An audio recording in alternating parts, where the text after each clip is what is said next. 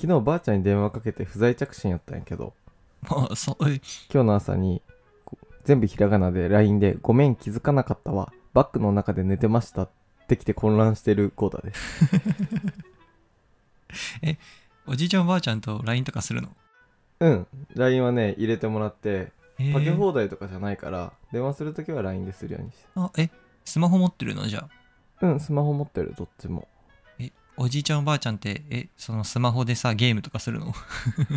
ばあちゃんは永遠にテトリスしてた前ああなるほどあでじいちゃんは数読してたのあーあーあーもう今み時たいなとかはあるかなそうなんだうんそうそうそう意外とねへえいいなでさうんえって思ってバッグの中で寝てましたってわけわからんやんうん何何が起こったんうちのばあちゃんにと思って、うん犯罪かと思ってさバッグハテナって送ったらスマホがねってきた ああスマホがかいと思ってああなるほどと思ってめっちゃわかったんやけどえでもさ割でもとなんか老人あるあるじゃないい なんかあの家電とかを異様に擬人化するって大丈夫みたいなってなってなんか老人あるあるやなと思ってまあ確かにえでもコータの LINE は結構意味わかんないこと多いよ考えなくていい人にはもう主語ないっていう主そう語そう実語がないみたいな主語ないし形容詞だけ送って変換がわけわかんなくてあ ーそうそうそうそのままねあの面倒くさすぎてローマ字で出ちゃった時にそさパソコンで打ってる時にそのままローマ字で送っちゃったりする全然変換違うし何言ってんだこいつとか思いながらハテナだけ返ってくることあるもうんん、あ、それは置いといてさ、うん1年前ぐらいねアマプラに入ったのよほ単純に Amazon のプライム会員になろうかなと思ってそのままついてくるって書いてあったからさ、うんうん自動的に入ったんだけど、ううんまあ充実しているよねやっぱりうんなんかそういうのって見る見るねえアマプラ以外とか入ってんのアマプラ以外うんネットフリックスとかあそうなんさディズニープラスとかさ結構興味あるけど、はいはいあるねあるねまだまだいいかなみたいなバラエティーとかで行くとアベマとかもちょっと興味あったりするんだけどあヒロトと俺ってあんま見るの合わないじゃん多分ーうん全然違うはそもそもヒロトがどんなの見るのかとか知らないなと思ってあはなんか23個聞いてみたいなって思ったからちょっと今日のラジオの場を借りていろいろ聞いてみようかなと思ってあ1あーいいよ回じゃないと話さないからさ話さないねじゃあ今日はそれでよろしくお願いし ます温泉でおしゃべりする男子2人組昔なじみの友達で片や大学院生片や会社員あなたも2人が話すたあいもない会話を小耳で盗んでみませんあーあーやっぱアマプラなんだてかアマプラが一番安いのかなおはようございますこんばんはこんにちは僕らのポコポコ妄想日記のヒロトです おやすみなさい豪太です それだけ抜けてたなと思って 本当まあまあそれは置いといてようやっんぱあれなのかなあの単純にプライム会員になった結果、うんうんアマプラも見れるしみたいな人が多いのかなあのアマゾンアマゾンのプラライムに入るとさあのー翌日に届くし時間指定できるしさ送料無料になるしそうそうそうそうなんってだよ言ってそう結局ねでかいんだよね結構、うんでもそういう人結構いっぱいいると思うよそうなんだよね結構いっぱいいると思う、うん YouTube よりはいいなって思うのよはあはあ YouTube も見るけどさ、うん YouTube って時々広告入ったりとかさプレミアムとかにしてないから、うんうんまあ動画も短いのが多いじゃないうんだからいちいち操作しなきゃいけないじゃんあ何スキップボタンを押すってことそうスキップボタン押したりとか次の動画変なの再生されちゃったら止めたりとかさ、うんうんだからそれよりは疲れないなと思ってまだどの道何かしら流していたい時があるんだったら、うんうんうんと思ってアマプラはいいのかなと思って使ってるんだけど、うんヒロトのアマプラこれ好きだよみたいなのってあんのこれ好き面白いよみたいなあのあの各さ配信でさうんオリジナルコンテンツってあるじゃんはいはいはいネットあフるリッねクスだったらネットフリックスで見れないなんか海外のうんネットフリックスが作った映画とかドラマとかああるとあーあ思うるんだけねあどるね Amazon オリジナルで一個面白いなって思ったのがあってうんうね、んえっとね、アップロードっていう Amazon オリジナルのドラマなんだけど、ほ最近あのシーズン2が配信され始めて、結構未来、未来的なドラマでこれ。う SF 系まあ、ざっくり説明すると、死にかける人間がいたら、うんうんあの、その死にかけてる人の意思を、あの世に送ることができて、あの世じゃないわ。はははごめんね。あのもう一回言って。ああの、の死にかけてーる、混走だそねう死にかけてる人間がいたら、あの、うんアップロードって言って死者のデジタル空間みたいな感じで意識をデータを送ることができてその世界で生き続けれるみたいな、あーなるほどそうねでその新しいデジタルの世界に意思が移行されるから、うんその永遠に生き続けられるし、うんえっと、生きてる人ともその世界の人はコンタクトが取れるから死んでもなお死者の国から死者の国というか死死んでる人のデジタルな空間から現実の人とのコンタクトが取り続けられるっていう世界を描いたなるほど、ね、ドラマなんだけど、へえ面白そう、だからその生前生きて貯めたお金が死んだ世界で使えるっていうか まあそのの死んだデジタル世界でもねお金を払い続けなきゃいけないからもうお金がなくなったら死を意味するんだけど、その世界では確あかそうなんだそうやっぱそのサーバーの維持費とかあるんだろうねわかんないけどあそういうことねお金がある限りは、そこのサーバーに曲がりして生き続けることができるよってことそれかその人自体あの生きてて生きてる間に稼ぎが貯蓄がなかったとしたら今生きてる人がお金を払い続けたりすることもできたりして仕送りじゃないけどうんその人を生かすためにサーバーを借り続けることができるのねそうそうそうすごいねそれそれはアニメ系なのか実写系もなうのか自社のドラマであってなんか一番衝撃的だなっていうか 面白いなって思ったのが、カップルで付き合っててでもうん片方がなくなっちゃってっていうパターンがあるじゃん死に別れちゃってるってそうこと、ね、そうそうそうでもそういう時に会えるけど体の感触は確かめることができないわけよああ確かそうにそうだけどそれを解消するためになんだろう全身そういううんボディースーツみたいなのを着て、うんあの相手が触ったらそのスーツ越しに感覚が伝わってくるみたいなあーそういうシステムとかもあったりしてなるほどね、えそのさあの亡くなってアップロードされた人たちは成長していくのそれともなんかさ「ハリー・ポッター」とかだとさ、うんうん死んでゴーストになれたりするああ首なしニックみたいなね魔法使 いはそうそうそうただただあの人たちはその死んだ時生きてる間に行ったとこにしか行けないし死んだ時から成長はしないんだよ確かっうんうんうんていうのなのかそれとも成長していくのかでも成長してる感じはなかったからそういう設定ではないと思うなんて題名って言っアッたプロードっていう映画アップロード、うんそれちょっと見てみよなんだろううそれちょっと楽しそう今今後こうなっていく結構現実的にもありえるなと思ってうんうんうんそれ結構新しいドラマなんだ新しいまあ今シーズン2なんだもんね、でも 2, 2年23うん2018年とかじゃないかな2019年とかにへえ出た映画でシスクもという かさ、ん俺がねあのこれ面白いんだよって言おうと思ってたのに若干似てるわえそれもねアマプラで見れる1989年ぐらいに最初に作られたアニメ作品なんだよ、うんうんで日本だけじゃなくてアメリカとかでもビルボードランキングチャートランキング週間で1位取ってたりするような、うんまあいろんなのに影響を与えてるやつなんだけど、うんまあ昔じゃん1900俺ら生まれる前だから、うんうんなんだけどそのアップロードじゃないけどさ今の研究とかで自分の脳をデータ化することができるんじゃないかみたいなのってあるじゃ。うんっあるあるあるあるていう世の中のええ話を書いてて、うん電脳化って言って自分の頭をもう全部電気に置き換えて体をうんもう機械に置き換えて、うんだから脳だけ存在するみたいな。でそそれの刑事ものなんだよ。刑事ものもう最新鋭の設備を体中に施してうんもう完全にサイボーグだし脳だけしか生身がなかったりとはあか、はあはまあ、広角機動隊っていうんだけど広角機動隊 SAC サックっていうんだけあど、はいはいそれの主なテーマは刑事ものとかじゃなくて超哲学的でさ、はいそのもし俺らもさそうやってサイボーグ化する可能性がまあ未来としてあるわけじゃん脳だけになうんっうんうてんみたいな、ってなった時に果たして自分の魂ってどこにあるのみたいなああもしかして自分ってプログラム化された機えられちゃってるものなんじゃないのみたいななるほどねのをさそうやってアップロードした時点で誰かがもしかしたら改ざんしてる記憶かもしれないじゃんみたいな、うんうん俺らは生身だからこそ昨日からずっと続いてる体じゃんうんうんだからその自分の記憶を信じれるけど、うんもしさそうやってどんどんどんどんネットで書き換えられてたらさそれ怖くないどうかっていう確かになんか精神は肉体に宿るのか記憶に宿るかわからないけど、そうそうそうでもそのそういう葛藤もありながら、うんそれこそさ機械の体だからさ超激しいアクションなわけようんうん的なのもあればハッキングの戦いもあるわけあえじゃあもう体でドンパッチやるのもあるしそう同時にそうそうドンパチやりながらドンパチやってる中でうん、相手の脳にハッキングして自分が別の方にいるように見せたりとかっていうちょっと二重の戦いがあるのよへえそうっていうちょっとかなり複雑なんだけど一回見てみると、うんバリハマった アメリカ人もハマっあたそうちなんだえ日本初なのみにねやつなの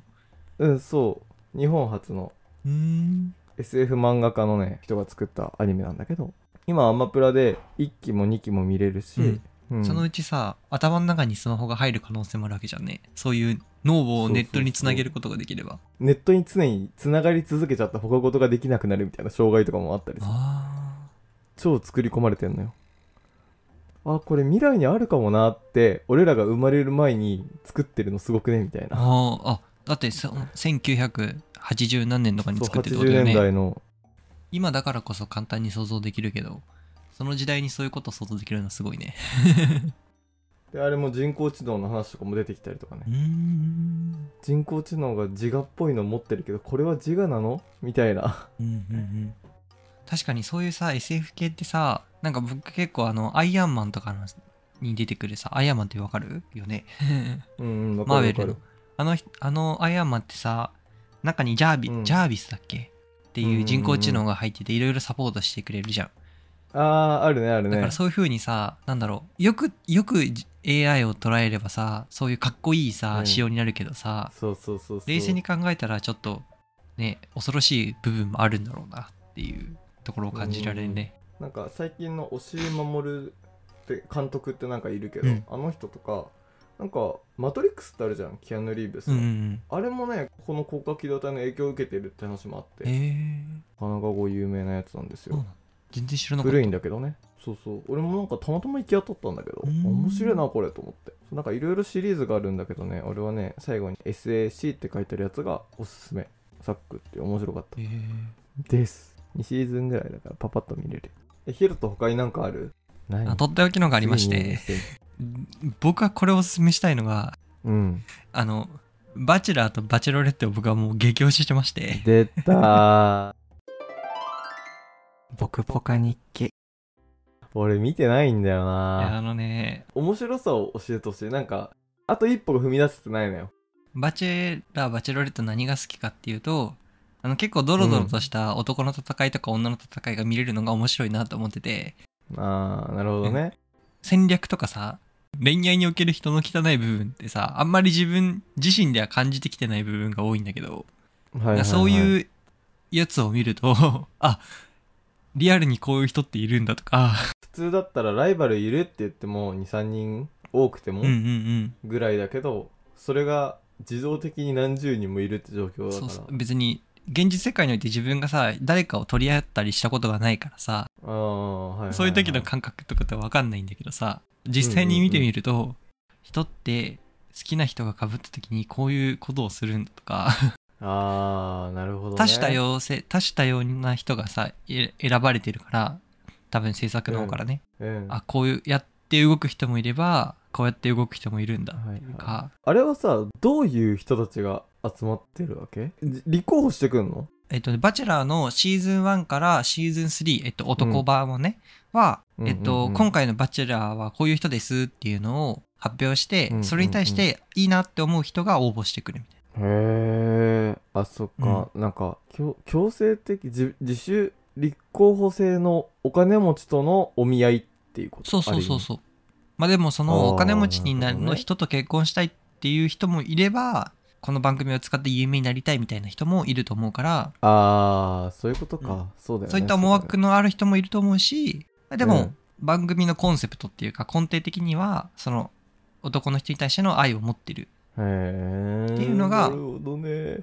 大切だと大切なんとかそこは多分なんかずらしちゃいけない部分だと思うんだけどあー京介とかさ狼くんとかそれこそバチェラーバチェロレッテとかさ、うん今海外であるので日本にも来たのかなでいくとその顔を見ずに、うん最初声だけ言葉だけうんうでんうん婚約までして、そこで顔合わせになるみたいなリアリティ番組みたいのがあったりとかさ、うんうん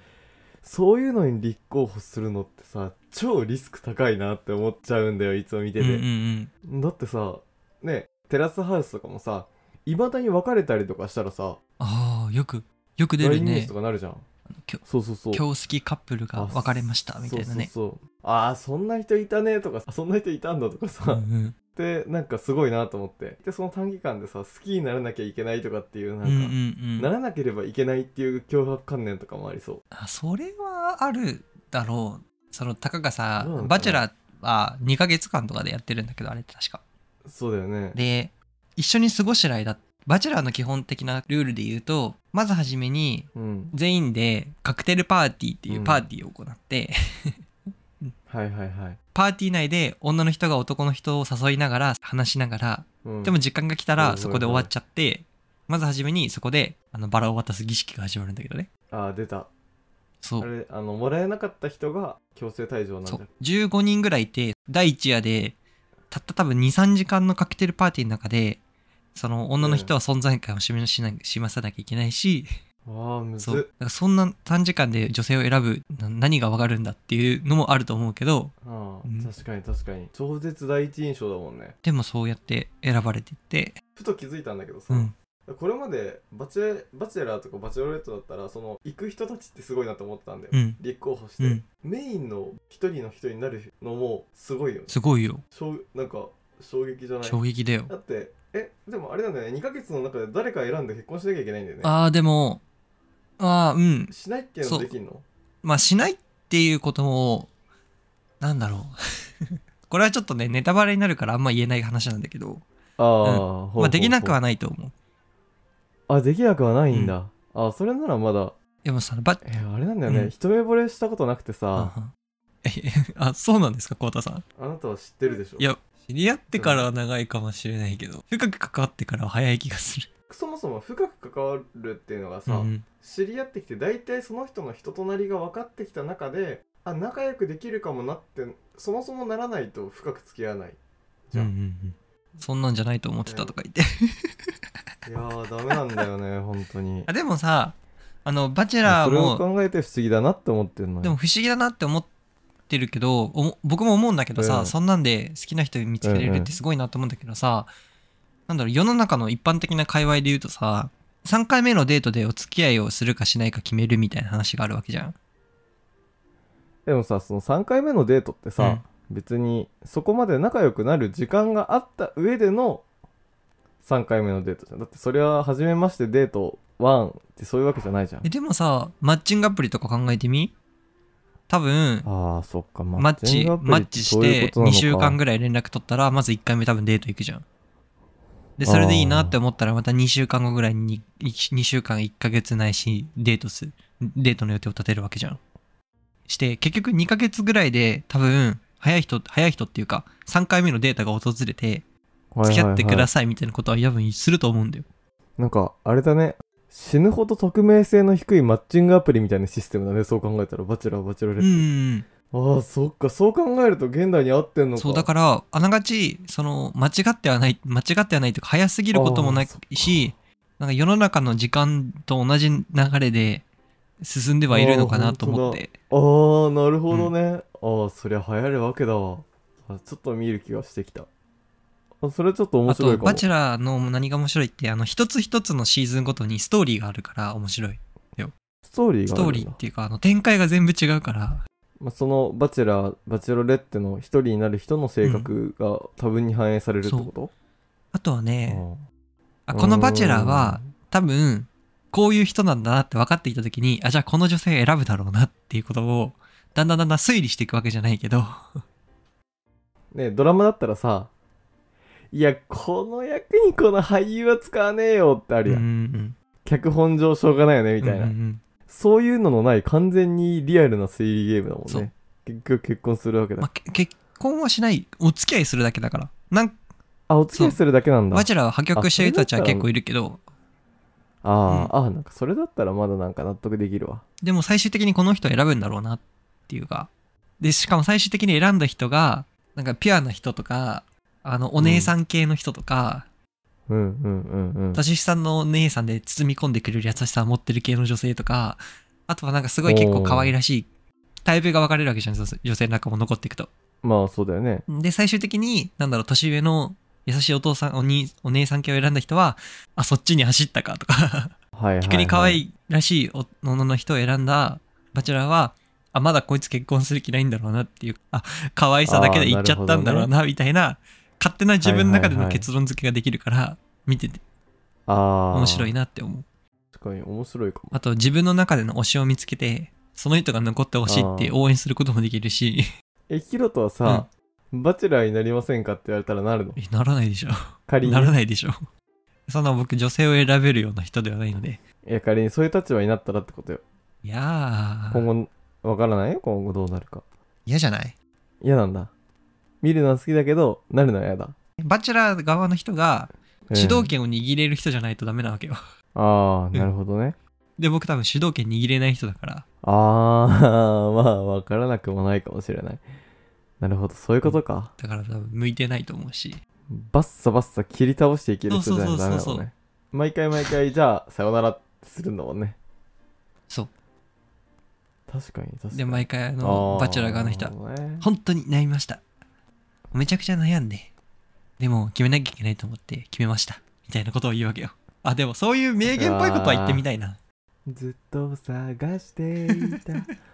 ああバチェラーかやっぱそういうサブスク系の大きなコンテンツの一つまあに多分アマプラアマゾンそういうオリジナルコンテンツそれここでしか見れないねオリジナルコンテンツのために課金する人も多いと思うなえファンタビ見に行ったまだ僕ね「ハリー・ポッター」も「ファンタビ」も全部見てるよあ見てる、ポクポカね新しいのやるからさ、先だって言ってるけど Amazon プライムで12見れるよね、うん見れる見るれる最近金曜ロードショーとかでもやってるよねやってたかなああ、うんやってるだろうね今のさ子供ってさ「ハリー・ポッター」読むのかな読まない読むのかななんか俺らの頃ってさ中学校ぐらいで「ハリー・ポッター」一通り読みがちじゃない本でってこと回は誰しでももがさその借時りにた携い帯があったらさ、見ない見なわいざわざ本読まなくない確かにな本っていうさそういう媒体を読む小中学生って少なそうだね今だから「ハリー・ポッター」を知らない子供たちがだからファンタビーは知ってるみたいなファンタビは知ってくるハリーポッター。でもファンタビにハマったらハリーポッターも見たくならない。あんまある意味さ時系列的に言ったらさ、ファンタビで「ハリー・ポッター」だからさあそそうっそうちそのうそう順番で読んでも合ってはいるよねでもなんか魔法のクオリティ、さ、ファンタビの方が強くない昔なくせに。そりゃだって最新映像ですからそりゃレベルが ね半端ないよねでもなかなか昔の「ハリー・ポッター」の映像とかもうさ、ん、ちょっと心ときめくものがあるよね、うんうんうん。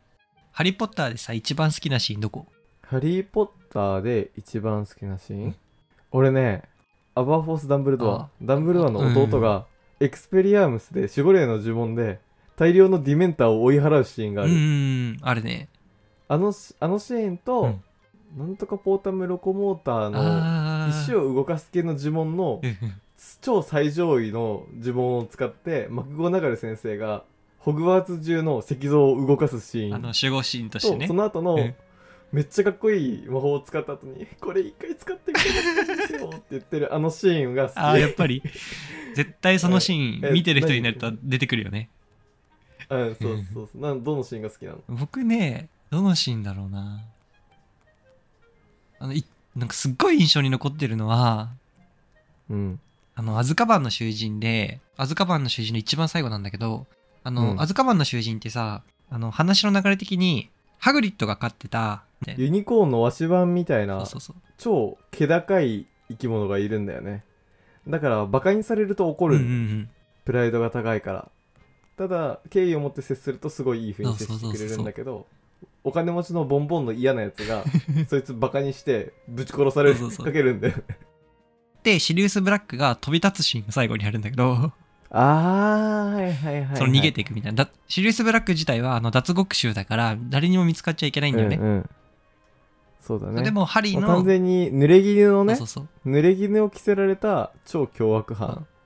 っていうことにされてる人でもハリーが側の味方だからハリーたちはその人を逃がしたいし、処刑をされずに済んだ生き物も逃がしたいからって言って その生き物に乗ってシリウス・ブラックがあのホグワーツから旅立つシーンがあるんだけどそのシーンがなんかずっとあ確かにそれは面白かったとはあの階段が動くシーンとかも結構建築的に見て面白いなと思っあ夢あるな確かにホグワーツの中のね階段が勝手に動き回るんだよね、てなんか結構魔法とかそういう簡さ単ねうん夢があるよね、ファンタビのさ、うん、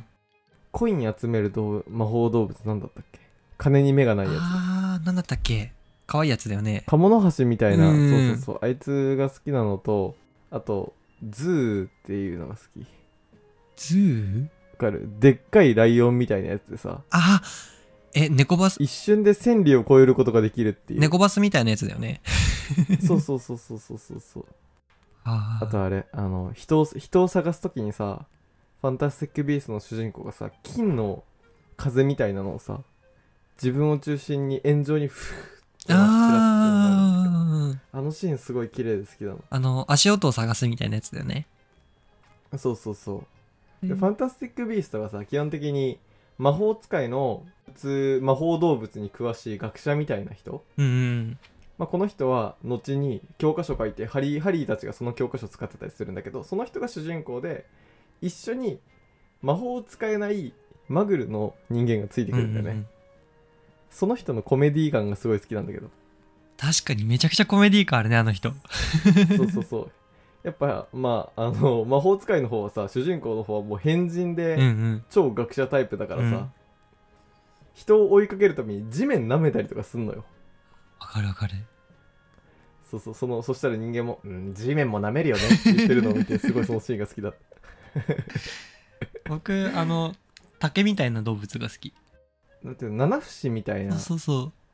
う。七節の人間みたいな形してるやつがいるんだよね、でいつも肩に乗ってるんだよねかとかポケットに入っててすごい寂しそうにしてる、あの顔が好きああそうそう かわいい確かに確かに確かに結構拗ねたりするんだよね、許してくれよって言うとブーって唾かけてきたりする、ちっちゃくて可愛いえなんかさいやーそうだなアマプラ以外に入ってるサブスクとかあるのないんだよなそれがないの入りたいなと思ってはいるけど入ってない僕ね結構サブスク入っててねサブスクっていうくくりであると結構あってそれこうんそアドビっていうね、ソフトもサブスクで入ってますしああそういうこと、うんでコンテンツ系で言ったらえっと僕は Spotify とジャンププラスのジャンプを定期購読できるやつにも入ってるからおおそれこれアップルミュジッージックをやってるクアップルミュージックやってるんだうん僕はもう Spotify の人間になってしまった、まあ、僕たちもねこのポッドキャストあーはあそうなんだのアンカーを通じて配信させていただいてるんですけどあのアンカーさんは Spotify の傘下なんでそう Spotify で聴けますねそうでそういうので他に入ってるのあるえサブスクあとね月で払うあの家族として、家族としてワードワードエクセル、うんオフィスのサブスクには入ってああるそうなんだなんだかんだいろいろコンテンツ漁ってみるのもいいと思うし、俺はまあ定期購読ではないけど結構ラジコとか使ってラジオ聞いてたりとかするああラジオありがたいこことにさ、うんこれまではあのラジオでラジコで聞けなかったんだけど今東京にいるからジャンクが県内なんだよああねえそう僕びっくりした聞けないってそうなんだよ聞けないんだよ、うんでそう「オールナイトニッポン」とかも好きだけど俺結構ジャンク好きでさああも爆笑問題カーボーイとかバナナマンのやつが好きうだババナナマン面白いよねナナムーンゴールド金曜ジャンクバのナナムーンゴールドそうそうそうそうそうでも僕は「オールナイトニッポン」だなオールナイトニッポンは面白いようね、んでれってえまあやっぱねそれは王道ですよオールナイトニッポンはであれあれも好きだったあのスクール・オブ・ロックスクールオブ、うーん。聞いてたスクール・オブ・ロック僕は聞いてなかったね。あそうなんだ、まあ、一定数聞いてる中学生高校生っているよね、うんうんうんいるいる。そうでもたまに聞いてたな。ラジオの学校っていいコンセプトだよな、うんあれって思ってる今今考えてガるラガラガラガラって言って。そうはいじゃあ授業始めるよみたいな、うんそうサカナロックスみたいなサカナクション出てきたりとかさ、うんパフュームロックスとかあったりうんさ、うんしたなもう校長もこ教頭も変わっちゃったからパーソナリティ変わっちゃったから聞いてないわじゃあなんか皆さんも、なんかこういうサブスクで、結構お得でこういうことできますよとか、ありましたら、まあ確かにぜぜひぜひ教えていただきたいですね。 ひぜひ教えてくださいでも定額でお金払い続けるってちょっとね、なんかむそうな無んだよ駄なのかなと結か構思いつつ、助かる部分は、Spotify とかも結構助かるし、ジャンプは安く何かしらの読め音るから楽のねサブスクは1個いるよう、ん、あったら便利うん、なのまあで普、通に新しいの聴けるからね、すぐ聴けるしねすぐ配信されたのうん聴けるから、うんうん最新の曲をすぐそ聴ういてそうそう便利でだからなんかのライブ行くとかだったらさその人の曲をとりあえず遡ってみたいなのわざわざ借りに行かなくていいからさ、あと最近さそういう Spotify とかだとさプレイリストとかを公開できるんだよ、いろんな人が作ったのあーうをね、んうんうんだからこの人のライブの瀬戸りのプレイリスト作りましたとかあるから、なんだろう後追いできるというかさまあ確かに確かにわざわざ作っね自分で作らなくてもとそうかそねうそうそうそうそういうのがあるそれとかあれじゃんあの知り合いと知り合いとだけ共有することも Apple p o d アップルミュージうーックんはできてさ、あこの人とだけ共有するみたいなだから最近この曲好きなんだよねみたいな話になった時にあの今あじゃあプレイリスト見てみるって言って見せることがでーえきるー、なんかエロいなそれエロいどういうことあ僕 あのどういうことですかモテるなこいつとかやってんなみたいな感じの形容は全部エロいっていう形容でまとめちゃうから他の人があこの人こうこのプレイリストこんだけの人が聞いてるんだなって見れちゃうからそういうことはできないよ そうなんだうん、えーそうそうそうそういや僕はあのどちらかというと誘い文句として僕こういう書きてでって言ってすぐ見せれるみたいなそういうのってエロいなもういいやこの話どうやめよういうこと もう観点がぶっ壊れてんのよ本当 にはいじゃああの SNS 関係紹介しますはい、じゃあ概要欄より確認してみてくださいリンクツリーっていうリンク貼ってますそこからお便りフォームも飛べますし、えー、Twitter、Instagram とか飛べますので、ちょっとそこから覗いてみてください。Twitter も Instagram も僕らのポカポカ妄想日記っていう名前でやっております。はいたまにお便り会とかもやってますので、それ取り上げたりとかさせていただく場合もありますので、送っていただく感想とかの下にお便り使っていいですよ、ダメですよっていうのを載せてもらったらそこら辺も配慮させていただこうと思っておぜりまひすぜ。ひハッシュタグ、僕ポカ、ひらがなで僕ポカってつぶつぶやいてもらえますと、僕ら見てますので、できるだけ返すようにしてますので、つぶやいてみてください。はいよろしくお願いしますお願いします。ということで、今日は珍しくというか、サブスク系のこと話していったけど、なんか思ったより、ヒロトの面白いって言ったのが面白く思えてきた。な本当にんか全然そういうのって合わないのかなと思ってたけど、割となんか最近小説とかも読むし漫画とかも漫画は読む、う漫画もうん最近ゴールデンカムイが無料ですって言ってやってるのを見てちょっと僕アイヌ興味あるかあーはいはいはらい最近ゴールデンカムイをずっと読んでるんですけど、ゴールデンカムイ最初の2巻ぐらい読んだな。チタタップしてタッタッタッタそうそうそうそうあのいろいろな動物の脳みそ食べがちな漫画なんですけど、あ ーよく言うよね、それは。うんそうだな俺もあ俺最近そういえば小説あんま読んでないかなここ1ヶ月ぐらい本当に西加奈子とか宮部みゆきとか好きなんだけどあとちょっと新しいのあったら読んでみようかな、まあそういうね僕たちじのゃあコンテといンツうことで趣味としてん読んでるものとか紹介できたらいいですね皆さんもおすすめ共有してほしいな、確かにアそうマプラ入ってるんだったやらっぱこの映画面白いですよとかねそうそうそうどうしてもさこういう話する人って共通の趣味じゃなさそうだったらすぐやめて別の話題に持ってくじゃ、うんんだから単純に自分と趣味が同じじゃない人の好きなおすすめとかって聞ける機会ないから確かにねそうだからそういうのでちょっと気になる からなんかそれを私の趣味どうみたいなと思ってる人とかがいたらちょっと匿名で送ってみてほしいそのそなんだろう自分が好きじゃないとか興味がないものに触れてみるのもね面白いしねそうそうそう意外とそこで発見あったりするからねまあぜひぜひ今回紹介したやつも皆さんも見たり聞いたりしてみたりしてくださったりそうだね、またじゃあこれからいろいろ紹介して紹介してもらって皆さんで新しい扉を開いていきまし ょう開いちゃいけないとこもあるかもしれないけどそこは自分で殲滅してもらって、はということで今日も上がっていきましょうかでは今週もありがとうございました。ありがとうございまおやしすたみなさい。おやすみなさい